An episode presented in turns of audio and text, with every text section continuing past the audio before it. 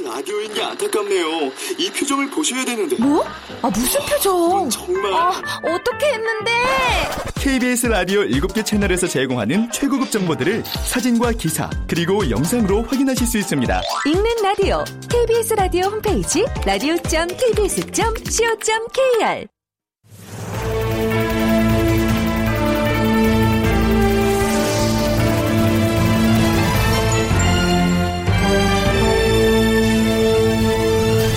다큐멘터리 역사를 찾아서.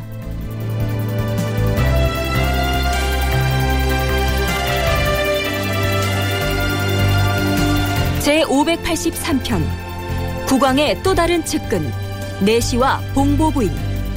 극본 이상락 연출 김태성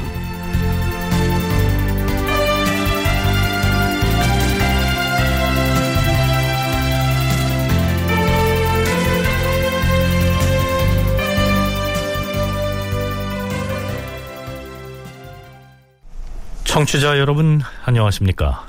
역사를 찾아서의 김석환입니다. 자 연산군이 즉위한 지 2년째로 접어들었습니다. 만 20세에 이른 젊은 국왕과 그의 왕권을 견제하려는 대간 사이엔 여전히 긴장 관계가 유지되고 있었죠. 그런데 연산 2년 1월 12일 예상치 못한 문제 하나가 불거집니다. 전하, 사헌부지평 이자견과 사간원 정원 유세침이 뵙기를 청하옵니다. 아, 이거 참 대간이 또 무슨 일로. 들라라. 예, 전하. 대가는 안으로 들라.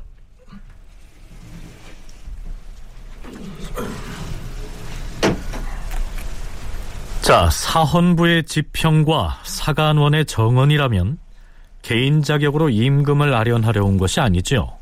글자 그대로 대간과 간관, 즉 대간을 대표해서 찾아온 것인데요. 무슨 말을 하는지 들어보시죠. 주상 전하, 유점사와 낙산사에 소금을 공급하는 일과 관련해서 김효강이 승종원을 거치지 않고 함부로 아는 것은 심히 불가한 일이므로 지금 본부에서 그를 조사하는 중이옵니다. 뭐라? 비록 그대들이 아무리 대간일지라도 어찌하여 말없이 함부로 근시하는 사람을 잡아다 국문하는가? 어? 그렇다면 대간이 아예 마음대로 데려다 국문을 하고 말 것이지 무엇하러 과인에게는 보고를 하는 것인가? 주상 전하, 그것이 아니오라. 자, 잠깐만요. 연산군과 대간의 대화가 더 진행되기 전에 먼저 기본적인 상황을 설명할 필요가 있겠군요. 사헌부 지평 이자견의 얘기에 등장하는 유점사는 강원도 고성, 즉 금강산에 있는 사찰이고요. 낙산사는 여러분도 알고 있다시피 강원도 양양에 있는 그 유명한 사찰입니다. 당시에 조선 왕실과 밀접한 관련을 맺고 있던 절이었는데요. 그 사찰에 소금을 내려주는 일에 대해서 김효강이라고 하는 사람이 승정원을 거치지 않고 개인적으로 임금을 찾아가서 직접 아뢰었으니 이는 절차를 어긴 것이므로 사헌부에서 그를 잡아다가 국문을 하려고 한다. 뭐 이런 보고입니다. 이에 대해서 연산군은 김효강은 국왕 가까이에서 임금을 보필하는 사람인데 왜 사전에 허락도 받지 않고 사헌부에서 그를 잡아다가 국문을 하겠다는 말이냐? 이걸 따지고 있는 것입니다. 자, 참고로 김효강은 내시부에 소속된 내시, 즉 환관이었습니다. 이어지는 대화 들어보시죠. 전하, 강원도는 본시 토질이 척박한 탓에 거주하는 백성들이 모두 가난합니다. 게다가 소금을 만드는 일은 그 공력이 과중하운데 군수품과 구황 물품을 쓰기도 모자라는 물자를 놀고 먹는 무리에게 공급하는 것은 절대로 불가하옵니다. 그리고 김효강은 사헌부에서 데려다가 장차 이것저것을 물어보려는 것이 없고 이미 국문을 시작한 것은 아니옵니다. 소금 공급을 중단하라는 주청과 김효광을 추국하는 일은 둘 다 들어줄 수가 없다. 주상 전하, 성종대왕을 수호하는 사찰의 불사와 수륙제를 지내는 일을 두고 대간에서 전하께 누차 아뢰었사온데 받아들이지 않으셨사옵니다. 하운데 지금 또다시 소금 공급하는 것이 불가하다고 아뢰는데도 굳이 거부하시니 외관에서 들으면 전하께서 불교를 좋아한다 하지 않겠사옵니까? 김효각을 국문하도록 윤호하여 주시옵소서. 국문은 아니 된다 하지 않았는가? 주상전하, 신들이 듣자오니 예전에 세조께서 해마다 유점사에 백미 50석을 내려주셨는데 정의왕후께서 성종과 함께 수렴청정을 하실 적에 특명으로 그것을 중단시키셨사옵니다. 이것은 오래도록 지켜갈 일이 못되기 때문이었사옵니다. 김효강이 승정원을 거치지 않고 함부로 전하께 소금을 공급하도록 아랜 것은 바로 내시가 권세를 부리려는 징조이오니 즉위하신 초기에 이를 징치하지 않으시면 장차 폐단을 제거하기 어려울 것이옵니다. 뭐라? 내시가 권세 부릴 염려가 있다는 것을 내가 어찌 모르겠는가? 헌데 지금의 행세로 봐서는 내시가 권세를 부리는 것이 아니라 그대들 대간이 권세를 부리는 것이다. 자, 연산군과 대간이 다시 맞서는 형국이죠. 대간이 제기한 문제는 두 가지인 것 같습니다. 하나는 내시부의 환관이 정상적으로 거쳐야 되는 승정원을 건너뛴 채로 임금을 직접 만나서 주요 현안을 보고했다는 점. 그리고 또 하나는 사찰에 소금을 제공하는 등의 왕실의 불사는 부당하니까 이젠 단절해야 한다는 점입니다. 그렇다면 만일 환관 김효강이 정상 절차를 거친다면 어떤 과정을 밟았어야 한다는 것일까요? 인제대 김은식 교수의 얘기 들어보시죠. 낙산사에 소금을 만약에 필요해서 그 지급해야 된다면 어떤 절차를 거쳐야 되느냐는 낙산사의 성녀들이 강원도 관찰사한테 보고를 합니다. 그럼 강원도 관찰사가 그거를 누구한테 보고하냐면 호조에 보고합니다. 그럼 호조가 성정원에 보고합니다. 그러면 성정원이 이런 일이 있다고 임금께 아뢰를 때 그럴 때 성정원이 직접 아뢰든지 아니면 내관을 통해서 아뢰든지 그렇게 할 수는 있습니다. 그럼 임금이 결정을 하면 그게 다시 내관을 통해서 성정원에 혹은 성정원에 전해지면은 성정원이 호조를 통해서 강원도 감사를 거쳐서 낙산사에 요 절차가 정상적인 절차입니다. 그런데 이 내수사의 성녀들이 김효광한테 청탁을 했고 김효광이 바로 왕한테 그래가지고 바로 소금이 지급되는 그러니까 이 정상적인 이 관료 체제 자체를 완전히 무시한 그런 일이 벌어진 겁니다. 그런데요. 연산군이 사헌부 지평 이작연과 사관원 정원 유세침에게 화가 나서 했던 말, 즉 지금의 행세로는 내시가 권세를 부리고 있는 것이 아니라 대간이 권세를 부리는 것이다. 라고 했던 이 말이 또 파장을 일으킵니다. 다음 날인 1월 13일 사헌부의 수장인 대사원 이집과 사관원의 우두머리인 대사관 이인영이 왕을 찾아와 이제 그만 관직에서 물러나 죄를 기다리고 있겠다고 피혐을 청합니다. 전하, 신들이 유점사와 낙산사에 소금을 공급하는 일과 김효강이 호조에게 보고하지도 않고 함부로 아랜 일 등을 논하여 싸운데 전하께서는 내시가 권세를 부리는 것이 아니라 대간이 실로 권세를 부리는 것이다라고 하셨사옵니다. 신하인 저희들이 권세를 부렸다면 그것은 죄가 매우 큰 것이오니 신들이 감히 관직을 수행할 수가 없사옵니다. 피험을 청하옵니다. 하하, 참. 과인은 그대들의 비혐을 윤호하지 아니할 것이다. 신들이 전하로부터 권세를 부린다는 말을 듣고서도 어찌 관직에 계속 머물러 있겠사옵니까? 신들은 내시가 권세를 부릴 기미가 있음을 논하여 싸운데 전하께서 도리어 신들이 권세를 부린다 하시니 어찌 이 한 가지 일 때문에 이러한 종교를 내리셨겠사옵니까? 신들이 앞서 수륙제나 불사 문제 등으로 누차 논집한 일이 있으므로 전하께서 반드시 신들이 옳지 않다고 생각하시어서 이와 같이 정교하신 것이니 더욱더 황공하옵니다. 전하, 유점사 등이 사찰에 소금을 공급하는 것은 오래도록 시행할 일이 못되므로 성종대왕께선 그것이 백성을 괴롭히고 허비하는 것을 아시고서 경국대전 송록에도 씻지 않으셨으니 이는 만세에 바꾸지 못할 법이옵니다. 김여강이 승려들의 청탁을 따라 함부로 호조나 예조에 보고하지도 않았으니 이것이야말로 내시가 권세를 부리는 것이 아니고 무엇이겠사옵니까?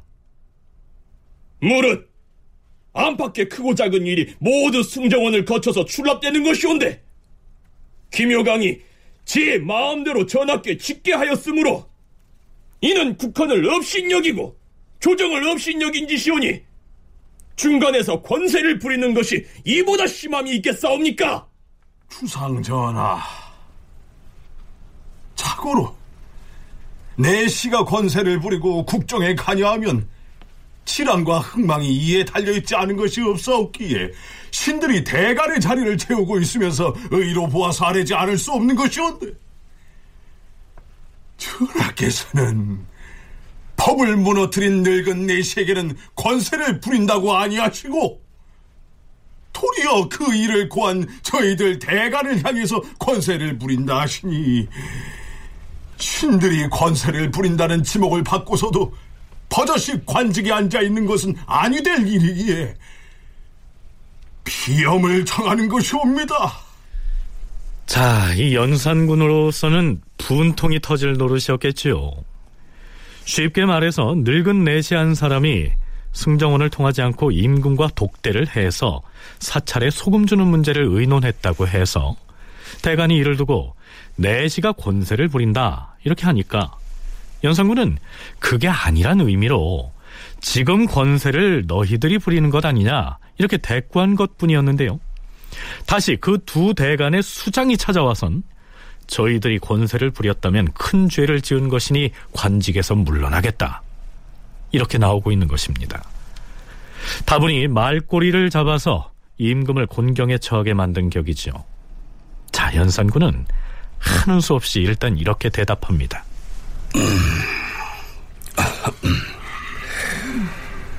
김효강이 만약 권세를 부린다면 과연이 어찌 그것을 모르겠는가?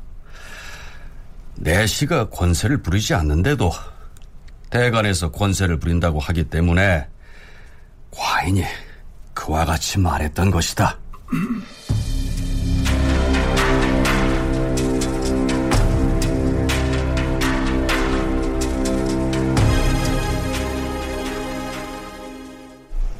자, 그렇다면 대간에서는 왜 이처럼 사소해 배는 일을 가지고 크게 문제를 삼고 있는 것일까요? 우선 서강대 계승범 교수의 얘기 들어보시죠. 그 환관이라 그럴 경우에 우리는 상당히 대부분 부정적인 시각을 가, 지고 있는데 이것은 조선시대 500년 동안 관통했던 유교적 그 역사관의 산물입니다. 심지어 현대인들도 환관이 바로 하면 나라가 망한다는 건 많이 나오는데 그 표현이 가장 많이 나오고 또한 조선 사람들이 많이 읽은 책이 삼국지입니다. 그러니까 후한 말기 때 환관이 얼마나 바로 합니까? 또 명나라 말기 때도 바로 하지만 그건 아직 우리가 모를 때고. 그러니까 삼국지를 통해서 이게 환관이 바로 하면 안 된다. 이런 인식이 아주 강하게 들어있는 것이에요. 그러다 보니까 그러면 유교적인 정치를 좀 우리가 지향해야 하겠다라고 할 때 제일 먼저 중요한 게 예나 지금이나 인사이동인데 어떤 세력들을 좀 눌러야 되겠는가. 환관을 누르고 외척을 눌러야 한다는 것이죠. 자, 앞에서 소개한 연산군과 대간의 대화에서 연산군 자신도 내시가 권세를 부리면 안 된다 하는 것을 국왕인 나도 잘 알고 있다. 라고 했고요.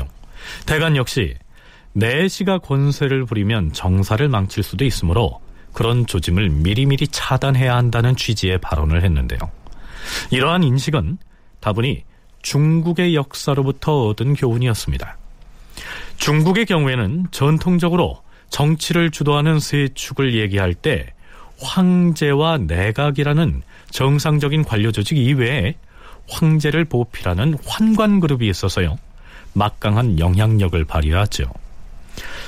우리 프로그램에서도 수차 언급했듯이 고려나 조선시대에 중국에 바쳐졌던 환관이 황제의 명을 받아서 우리나라의 사신으로 돌아와서는 온갖 위세를 떨치는 일이 다반사였지요.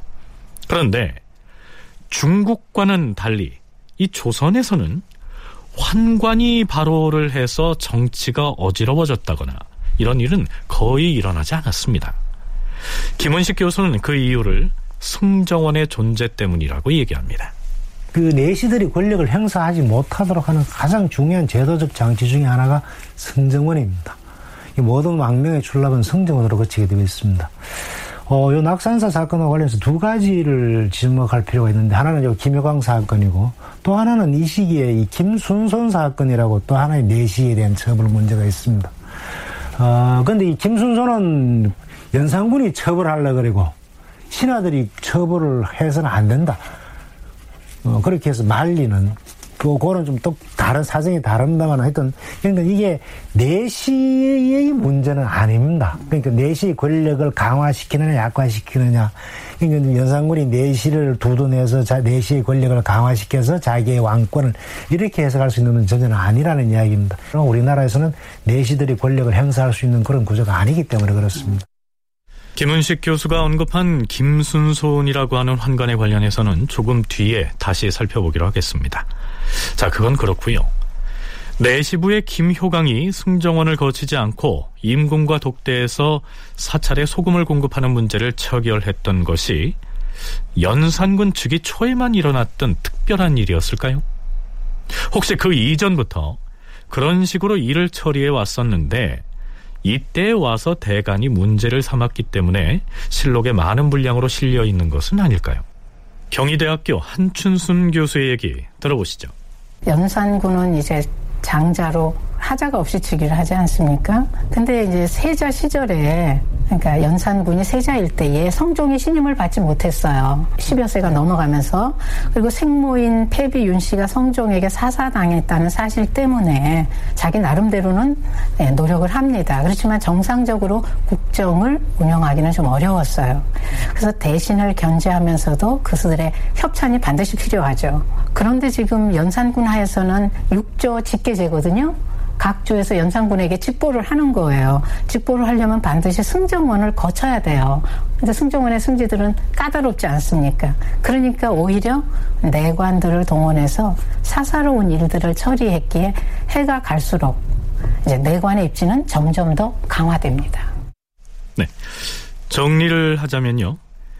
사실 그 이전에도 사소한 일들은 육조나 승정원을 거치는 정상적인 통로를 밟지 않고 관행적으로 내시부의 환관을 통해서 임금에게 직계하는 방식으로 처리해 왔을 수는 있는데 연산군 즉위 무렵이 철저히 유교적인 통치 질서가 강조되던 시기였기 때문에 대간에서 부쩍 외척 척결과 더불어서 환관 문제를 들고 나와서 문제 삼은 것이 아니었겠느냐. 조심스럽긴 하지만 이러한 추정을 해볼 수 있다는 얘기입니다.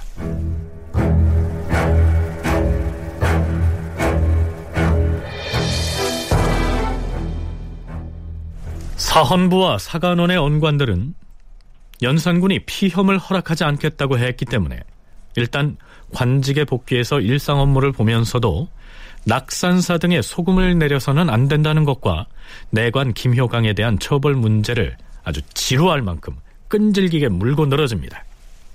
연산 2년 1월 17일 왕이 경연에 나왔다. 시강관 김수동과 전경 성중엄 등이 유점사와 낙산사 두 절에 소금 공급하는 것은 불가하다는 일과 김효광이 함부로 아랜죄를 극론하였으나 임금은 대답하지 않았다. 1월 19일 사원부지평 이자견과 사관원 정원 유세침이 아뢰기를 유점사와 낙산사 두 절에 소금 공급하는 것은 불가하며 김효광은 국문하지 않을 수 없습니다라고 아뢰었으나 듣지 않았다. 1월 22일 왕이 경연에 나왔다. 시강관 표용말과 검토관 이과가 유점사와 낙산사에 소금을 공급하는 일과 김효광의 권세를 부리는 죄를 논하였으나 임금이 비답하지 않았다. 1월 23일 대사헌 이집과 대사관 이인영 등이 차자를 올려 아뢰었다. 전하, 땅을 개간하여 이랑을 만들고 바닷물을 달여서 소금을 만드는 것이라 소금 고는 괴로움은 농업이나 상업보다 더 고되므로 비록 나라에서 쓸 소금을 조달하는 것만으로도 백성들의 원망이 높은 실정인데 어찌 사찰의 승도들에게 공급하라 하시옵니까? 선왕께서 승도에게 소금을 공급하셨던 것은 일시의 사사로운 정에서 나온 일이옵니다. 예전 일을 다시 들추어 배단을 쌓는 일이 없도록 하시옵소서. 김효광은 노련하고 가난하여 꾀가 많은 환관이온데 전하께서는 가만히 놓아두고 다스리지 않으시니 이는 내실을 전적으로 총애하시고 뒷날에 재앙이 될 일을 염려하지 않으시는 것이옵니다. 내시에게 은총을 베푸시는 것과 후한의 기밀을 막는 것 중 어느 편이 크고 어느 편이 작으며 어느 편이 경하고 어느 편이 중한 일이옵니까? 그러나 임금은 이들의 말을 듣지 않았다. 1월 27일 사헌부와 사관원의 대관들이 합사하여 아뢰었다. 지금 김효광의 기군망상한 죄를 다스리지 아니하시면 이는 간사함을 키워주는 것이오니 속히 죄를 다스리고 또 두 절에도 소금을 공급하지 말게 하시옵소서. 그러나 듣지 않았다. 환관 김효광과 관련해서 대간에서 올린 상언, 상소, 차자 등은 1년여 동안이나 수백 회에 걸쳐서 끈질기게 계속됩니다. 어떤 날은요, 하루에도 몇 차례씩 임금에게 논계가 올라올 정도였습니다. 연산군 3년 1월 8일치의 실록 기사를 보면 이러한 내용이 나오죠. 사헌부 대사원 구치군과 사관원 사관 최부가 김효광 등에 관하여 아뢰었다. 전하, 신들은 한영의 환관 때문에 여러 달을 전하께 엎드려 상소하면서 오래도록 업무를 제대로 살피지 못하였사옵니다. 그러나 일은 매우 중대하니 결코 물러갈 수 없사옵니다. 과인이 언제 경들에게 김효광의 사건에서 물러나지 말도록 권하기라도 하였던 것인가? 전하, 옛날 한나라와 당나라가 망한 것이 모두 환관 때문이었사옵니다. 대개 군주가 환관들과 아침 저녁으로 함께 거처하면서 서리를 밟을 때 조짐을 조심하지 않았기 때문에 굳은 얼음에 이르는 결과를 가져오게 되었던 것이옵니다. 전하께서는 어찌 앞에 가던 수레가 엎어진 것을 거울 삼지 아니하시고 한 늙은 환관을 감싸고 용서하여 장래에 화를 키우시는 것이옵니까? 과인은 이미 말을 다하였으니 달리 할 말이 없도다. 주상 전하, 김유광의 죄가 가벼운 것이라면 어찌 사헌부와 사관원이 환관 한 명 때문에 작년 9월부터 지금까지 다섯 달 동안이나 업무를 폐하고 전하께 엎드려 간하게 싸웁니까? 죄를 다스리기 바라옵니다. 그러나 임금은 들어주지 않았다. 자, 지금 대간이 한 말은요. 잘못을 저지른 환관의 죄를 다스릴 것을 다섯 달 동안이나 간했는데도 왜 들어주지 않느냐? 이런 의미였겠죠. 하지만 연산군의 입장에서 해석을 하면 사헌부와 사관원의 간관들이 환관 한 명의 일을 가지고 무려 다섯 달 동안이나 집요하게 물고 늘어지고 있으니 이건 너무 심한 것 아니냐. 이런 의미로 들렸었겠죠. 그런데 김은식 교수는 사헌부와 사관원의 원관들은 당연히 할 일을 한 것이라고 얘기합니다. 왕이 내시를 통해서 일을 처리하는 그런 통로가 만들어지기 시작하면 그럼 정상적인 관료 제도 자체가 무너지게 되는 거죠. 왕의 전체적인 왕권에서 조금 더 뭐 과장해서 이야기하면은 중국 황제처럼 첫건 내시를 통해 가지고 전국을 농단하는 그런 일이 벌어질 수 있는 조짐이 될 수 있으니까 이거는 뭐 5개월을 하든 10개월을 하든 뭔가 결말이 날 때까지 그렇게 계속해서 탄핵해가는 그게 아마 조선왕조 시대 보면은 그 정치를 보면은 우리가 봤을 때도 진짜 한 문제 가지고 조그마한 문제 하나 가지고 지배하게 그렇게 이 물고 늘어지는 그런 대관들의 모습을 볼 수가 있습니다. 그래서 보통 그걸 가지고 대관들이 현실 문제에 대해서는 별로 그렇게 중요시하지 않으면서 자질구레한 문제 하나 가지고 그렇게 한다고 이 대관의 행태를 비판하는 사람도 있습니다만 저는 그렇게 생각하지는 않습니다.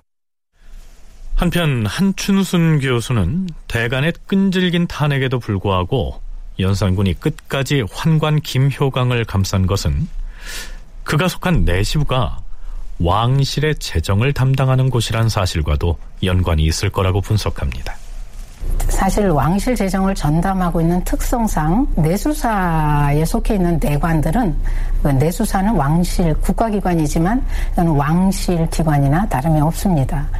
그렇지만 내수사의 노비나 전곡에 관한 것 이외에는 독자적으로 집계를 할 수가 없어요. 승정원을 반드시 거쳐야 됩니다.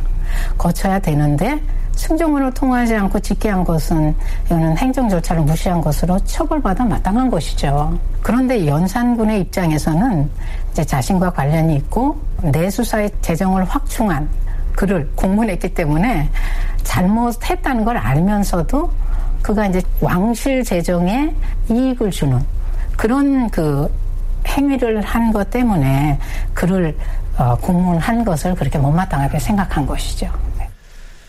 자, 이제 이 문제는 어느 한쪽의 일방적인 굴복으로 마무리될 것 같지 않은 상황까지 흘러온 것 같습니다.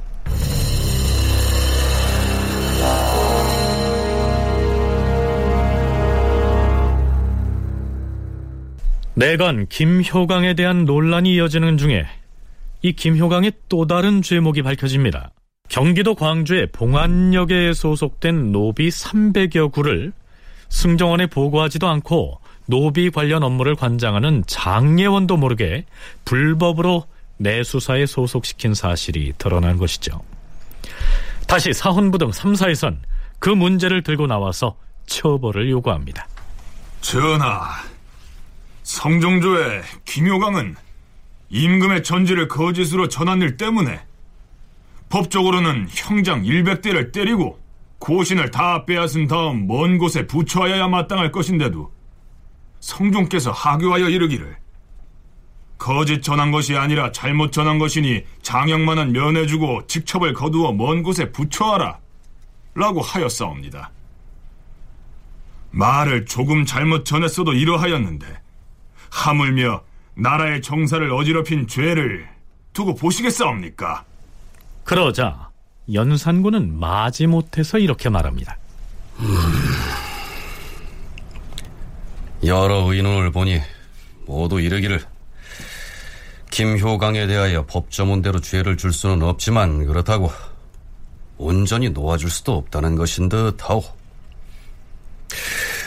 과인의 생각으로는 그가 공신이기도 해서 그대로 두었던 것인데 지금 경들이 출곧 문제를 삼으니 내가 마땅히 법조문을 감하여서 죄를 줄 것이오. 네, 결국 연산군은 김효강에게 태장 마흔대로 형량을 결정을 합니다. 그리고 김효강이 봉안역의 노비를 내수사에 소속시킨 일은 취소하라 하는 명을 내리죠. 하지만 낙산사 등의 소금을 내리는 것은 선왕 때부터 해오던 일이어서 문제 삼지 않는 쪽으로 마무리가 됩니다. 내수사의 노비의 기록인 걸 선도 아니라고 해요. 거기에 이름이 한번 올라가면 다른 노비로 갈 수가 없어요. 자기가 다른 사람의 노비였던 자기가 양민이었던 갈 수가 없습니다. 선도 안에 올라 있는 노비의 환속을 막는 법을 만들어서 감노사 노비, 강서의 노비를 내수사에 소속을 시켰어요. 그 연산군은 그가 ik대 공신이다. 이걸 들어서 용서하였고 또 봉안역 노비 50여 구중 39를 내수사에 소속시키면서 김효광이 이렇게 한 거는 속전으로 처리를 합니다. 그러니까 그 3사에서 이렇게 집요하게 그 처벌을 주장한 것은 연산군이 내관과 더 밀착되는 것을 막기 위해서였는데요. 결국 연산군이 김효광 문제를 처리한 방향을 보면 대간은 별 성과를 거두지 못하고 내관의 불법을 적발하는 것에 그친 것입니다. 연산군은 대간의 집요한 탄핵 공세에도 불구하고 결코 자신의 의지를 꺾지 않았던 것입니다. 그러나 사헌부나 사간원 그리고 홍문관 등 젊은 청요직 관리들 역시 새로 즉위한 임금에게 만만치 않은 존재감을 과시했다고 평가할 수 있겠죠. 우리가 지금 우리는 정말 이 시대를 바로잡기 위해서 우리는 할 일을 제대로 하고 있다. 그런 아마 그 뿌듯함과 그런 정서가 공유되지 않았을까 충분히 생각할 수가 있죠. 그러니까 좀 더 힘이 나서 또 덤벼들고 또 깨지면은 자기만 깨지는 게 아니라 이 깨지는 것 자체가 한번 핍박을 받는 것 자체가 이제 그 무리 속에서는 훈장이 되는 거죠.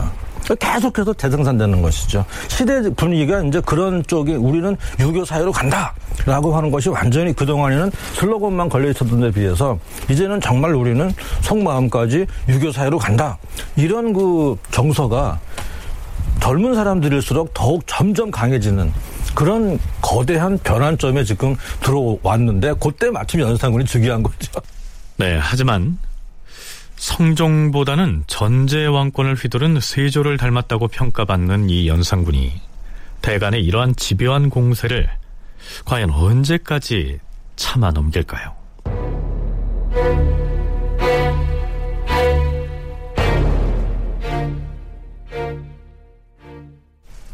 자, 그럼 여기에서 기왕의 연산군 주기 초의 내시에 관한 얘기를 꺼낸 김에요. 김효강 말고 또 한 명의 내시에 대해서 잠시 살펴보죠. 연산군 1년 5월 14일 연산군은 승정원에 이러한 명을 내립니다. 홍문관으로 하여금 내시 김순손에게 강목을 가르치게 하라. 그러자 홍문관 관원들은 펄쩍 뜁니다. 주상전하, 당치 않사옵니다. 지금 내시 김순손이 배우겠다고 가지고 온 강목을 보니 그것은 전하께서 세자 시절에 서연에서 강의받으시던 책이온데 지금 그것을 배우게 하시니 신들은 전하의 하시는 일을 토통 모르게 싸웁니다. 또한 신들에게 어찌 환관을 가르치라 하시는 것이옵니까? 그렇다면 김순손에게는 강목을 가르치지 말라. 자, 연산군이 무슨 생각으로 내시에게 공부를 가르치라 했는지는 알 수가 없습니다. 그런데요, 한 달 보름쯤 지난 뒤인 6월 29일, 연산군은 갑자기 이러한 명을 내립니다. 내관 김순손을 의금부에 하옥하여 곤장 백대를 치고 외방에 추방하여 군대에 편입하고 휴식할 틈도 주지 말고 힘든 일만 줄거시키도록 하라. 자, 특별히 글 공부까지 시키려고 했을 만큼 총애하던 내관 김순손에게 연산군은 갑자기 왜 이런 벌을 내렸던 것일까요? 실록에는 이렇게 간단하게 올라가 있습니다. 이는 김순손이 임금이 내린 전지를 거역한 까닭이다. 자, 글쎄요. 연산군이 어떤 내용의 전지를 내렸고 김순손은 왜 그것을 어겼을까요? 어찌됐든 내관 김순손은 제주도로 추방이 됩니다. 연산군은 제주도의 전마별감에게 이러한 지시를 내립니다. 죄를 범한 내관 김순손을 제주의 군대에 편입시키되 일절 보살펴 주지 말고 혹독하게 고생을 시키라고 이미 유시하였는데 지금 과연 그렇게 하고 있는지 그 여부를 자세히 알도록 하라. 자, 연산군이 그 환관에 대해서 단단히 화가 난 모양입니다. 그 내막을 아는 사람은 연산군과 김순손 본인밖에 없죠. 그런데요. 연산 2년 5월 13일의 실록 기사를 보면 연산군이 그처럼 분노했던 연유를 어렴풋이나마 짐작할 만한 기록이 올라 있습니다. 연산군은 승정원에 이렇게 지시를 하죠. 과인이 이전의 역사를 내리 살펴보았는데 환관이 정치에 관여하는 것은 잘못이 매우 크다. 김순소는 임금을 업신여겼으므로 그 죄를 결코 용서할 수 없다. 지금 비록 제주에 유배하였으나 과인은 그를 살려둘 수가 없다. 주상 전하, 전하께서 앞서 내리신 하교에 김순소는 제가 높은 척하여 임금에게 오만하였다라고 하셨으니 그 죄가 극형에 해당합니다. 마땅히 서울로 잡아와서 그가 어떤 죄를 지었는지 낱낱이 밝힌 다음에 그를 처형하는 것이 가할 것이옵니다. 아, 아, 아, 아, 그 간사한 자를 잡아오자면 영로의 폐가 될 것이니 여기까지 잡아올 필요는 없다.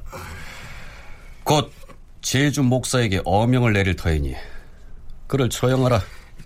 주상 전하, 그렇게 되면 반드시 그자의 죄목을 밝히고 공초를 받은 다음에 처형을 해야 할 것이옵니다. 또한 지금은 국상 중이옵니다.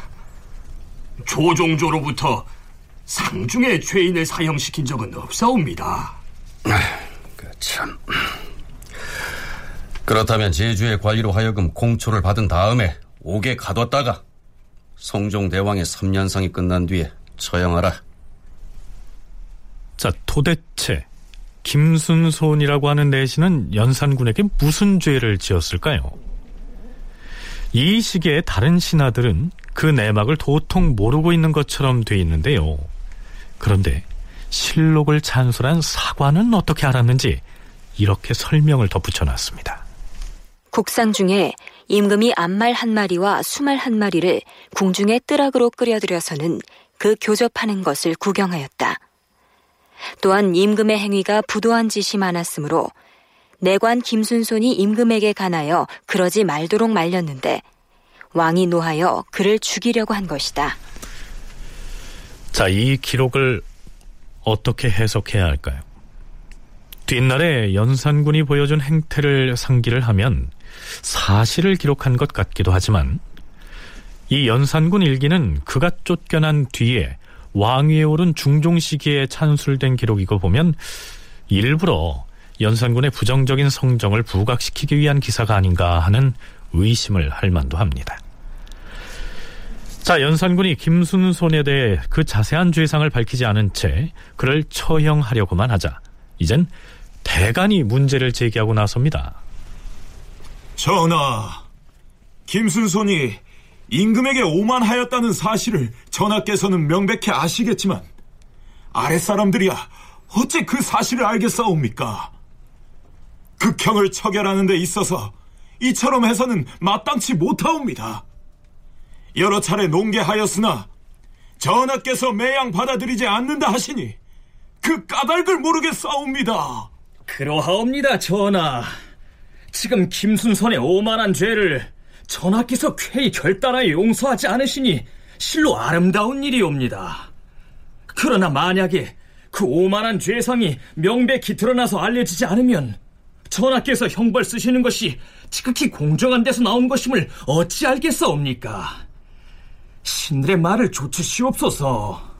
그런데 연산군의 대답은 이렇습니다. 환관의 임무는 기껏 궁궐의 여기저기를 소지하는 것 뿐인데 김순손이 문자를 조금 해독한다 해서 스스로 그 재주를 믿고 과인이 일을 시켜도 마음에 들지 않으면 받들어 행하지 아니하고 그 동료들 사이에서도 자신의 재주를 믿고 윗사람을 업신여기니 이것을 두고 임금에게 오만하고 불초하다고 하는 것이다. 만약 이처럼 불초한 환관이 불초한 신하와 조정에 같이 있다면 종료사직을 어찌할 것인가? 자, 사형에 처할 죄목치고는 매우 애매하고 추상적이지 않습니까? 대간에서는 사형이라고 하는 극형을 집행하는 데 있어서 죄상을 뚜렷이 밝히지 않은 것은 문제가 있다 하면서 반대 상소를 끈질기게 올리지만 연산군은 결국 그를 죽이라고 명합니다. 아랫사람이 윗사람을 업신여기는 풍습을 고쳐 없애야 하겠는데 이 일이 아직 끝나지 않았다. 김순소는 환관이라는 보잘것없는 몸으로서 망령때이 지 스스로 존대한 척하여 군상인 과인에게 오만하였으니 그 죄를 바로잡지 않을 수 없다다. 김순손을 차명에 처하여서 교만한 자들의 경계로 삼도록 하라. 앞서 김효강의 경우에는 대간에서 집요하게 처벌을 요구했음에도 불구하고 끝내 감싸고 지켰는데요. 반대로 김순손은 대간에선 죽여서 안 된다라고 간했음에도 결국 목숨을 거둔 것입니다. 국왕인 연산군과 내시인 김순손 사이에 어떤 일이 있었는지는 당사자인 두 사람 외에는 아는 사람이 없었던 것입니다. 연산군의 김순손에 대한 증오심이 어느 정도였는지는 그가 처형되고 난 뒤에 내린 행정조치를 보면 짐작할 만도 합니다. 부평 땅은 죄인 김순손이 살던 고향이니 혁파하라. 지금의 인천광역시 부평은요, 당시 부평도호부였는데 이때 김순손 때문에 부평현으로 강등이 된 것입니다.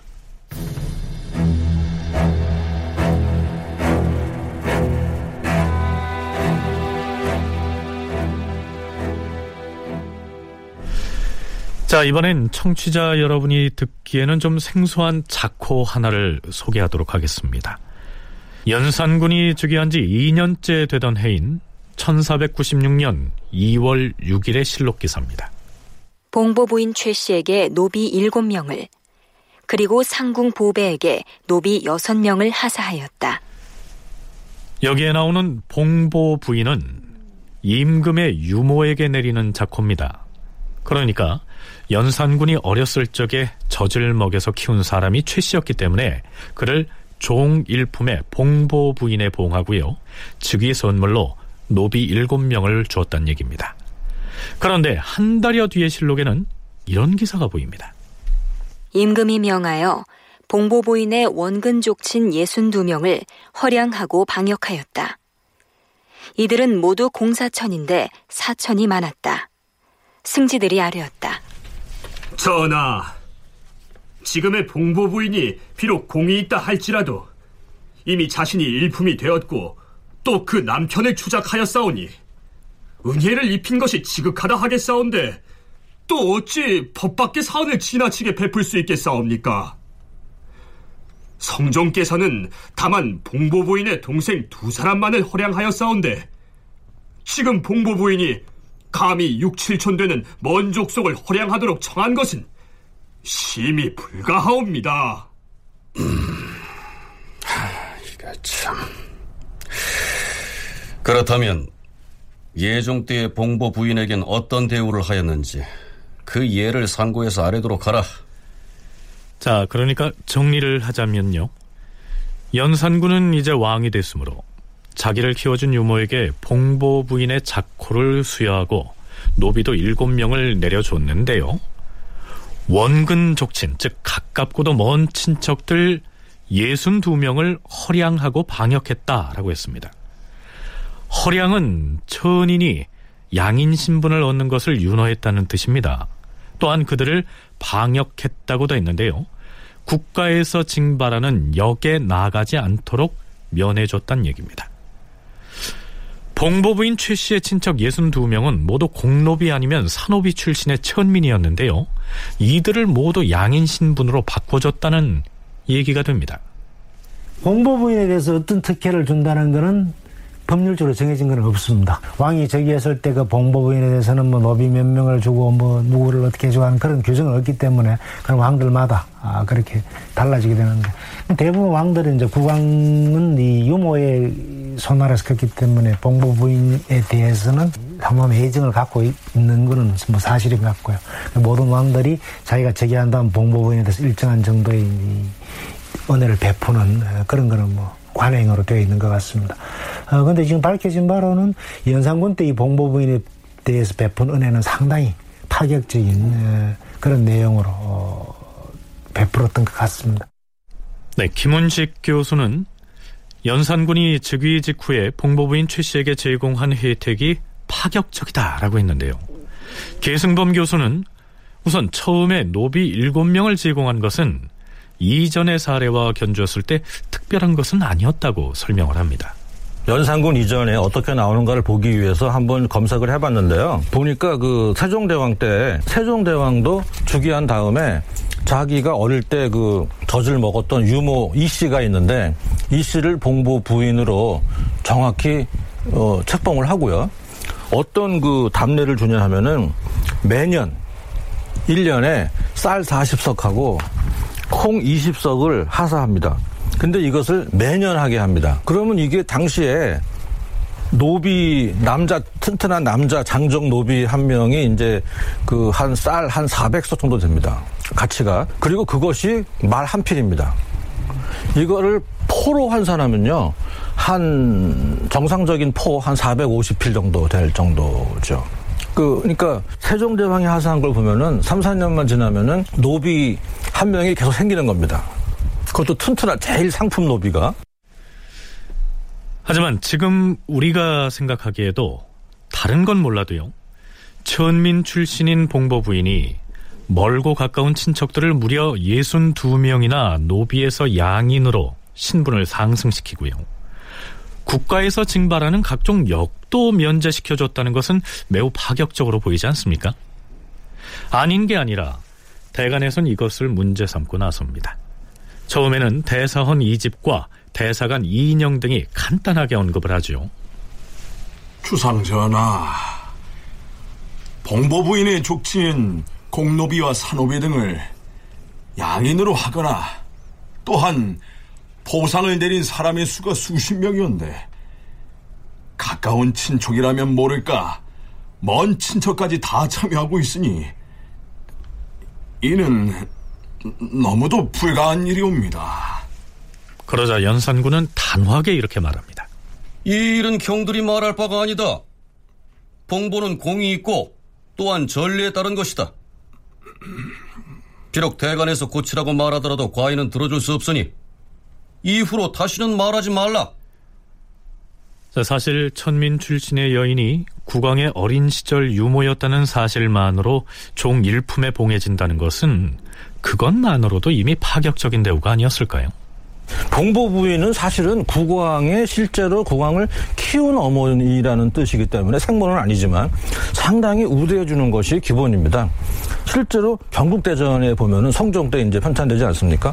그러면 적어도 그동안 여, 역사적 경험을 토대로 만든 게 대전이라고 놓고 볼 때 봉보 부인은 종일품이에요. 이거는 뭐 거의 뭐 왕비나 뭐 그 밑으로 들어가는 겁니다. 웬만한 수공보다 높아요. 웬만한 수공보다. 그러니까 어마, 어마어마한 거니까 연산군이 자기도 설레에 따라서 또 대전에 따라서 내가 봉보 부인에게 또 자기도 주고 어 당신은 이제 봉보 부인입니다. 정일품 자기도 주고 정일품이면 이게 자기만 조건하지 않죠. 자기에 걸맞는 물질적 그 가치가 따라가지 않습니까? 자 그렇다면 연산군이 사헌부 대사원의 문제 제기에 대해서 다시는 말하지 말라라고 했다 해서 대간이 정말로 입을 다물까요?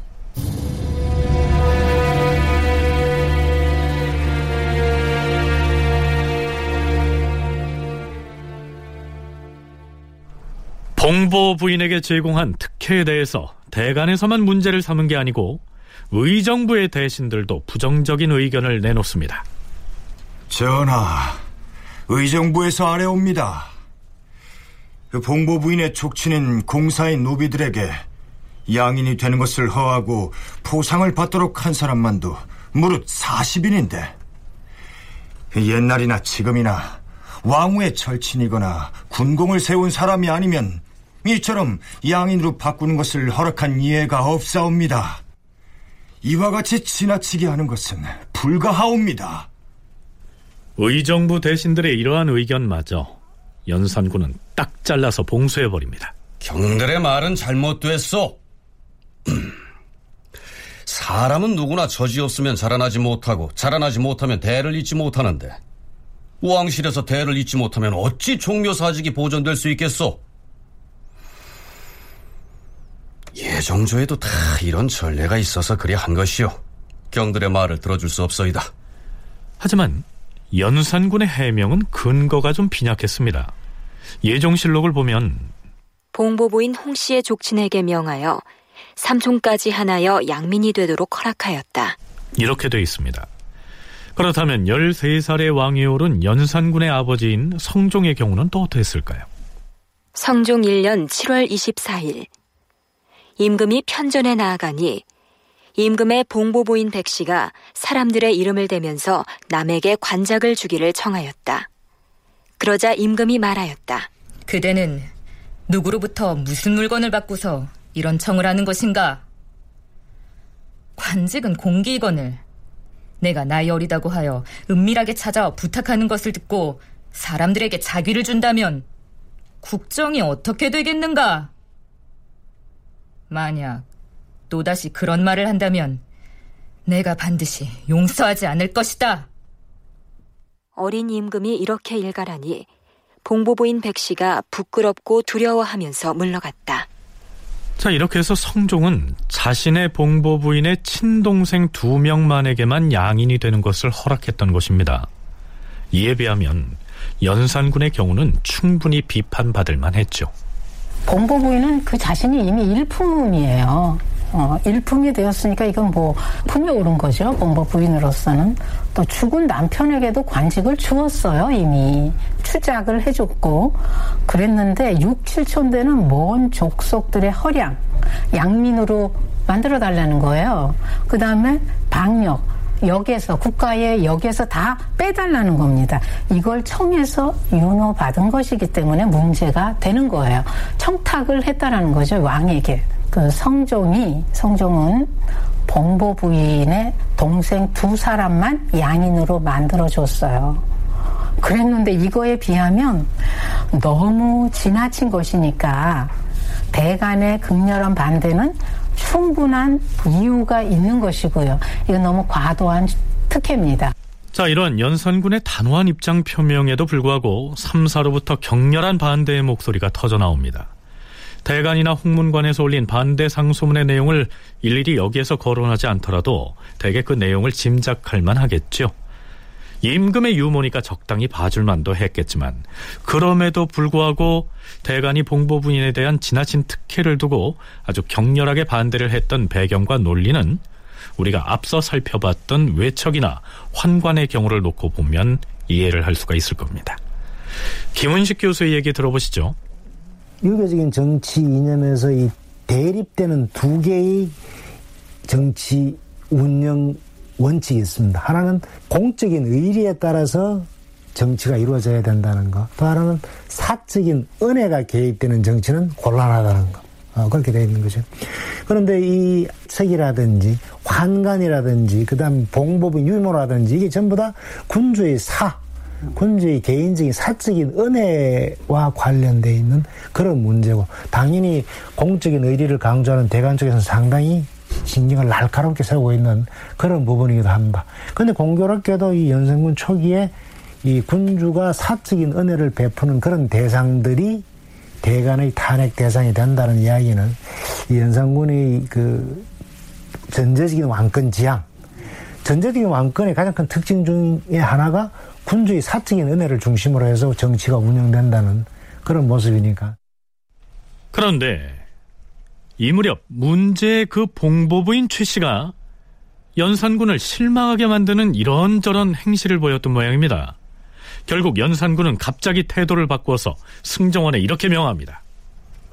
예로부터 이용호가 권력을 전행하여 나라를 그르친 일이 흔하거니와 지금 봉보 부인은 봉보의 공으로서 이미 벼슬과 녹을 누릴 만큼 누렸고 또한 그 족친들을 양인으로 만들었으니 근신하고 경계하여 스스로 자숙하여야 할 터인데 은혜와 사랑을 믿고서 중간에서 일을 꾸며 나라의 물건을 함부로 사용하고 있으니 내가 매우 밉게 여기는 바이다.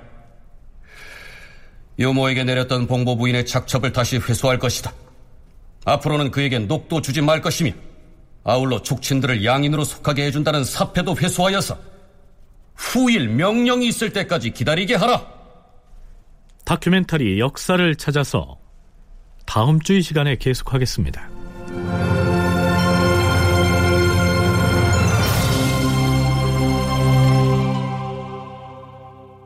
출연 이규석, 송대선, 서승휘, 장병관, 이승준, 임호기, 이정민, 이규창, 김진수, 장희문, 석승훈, 오주희 낭독 이슬 해설 김석환 음악 박복규 효과 신연파 장찬희 기술 이진세.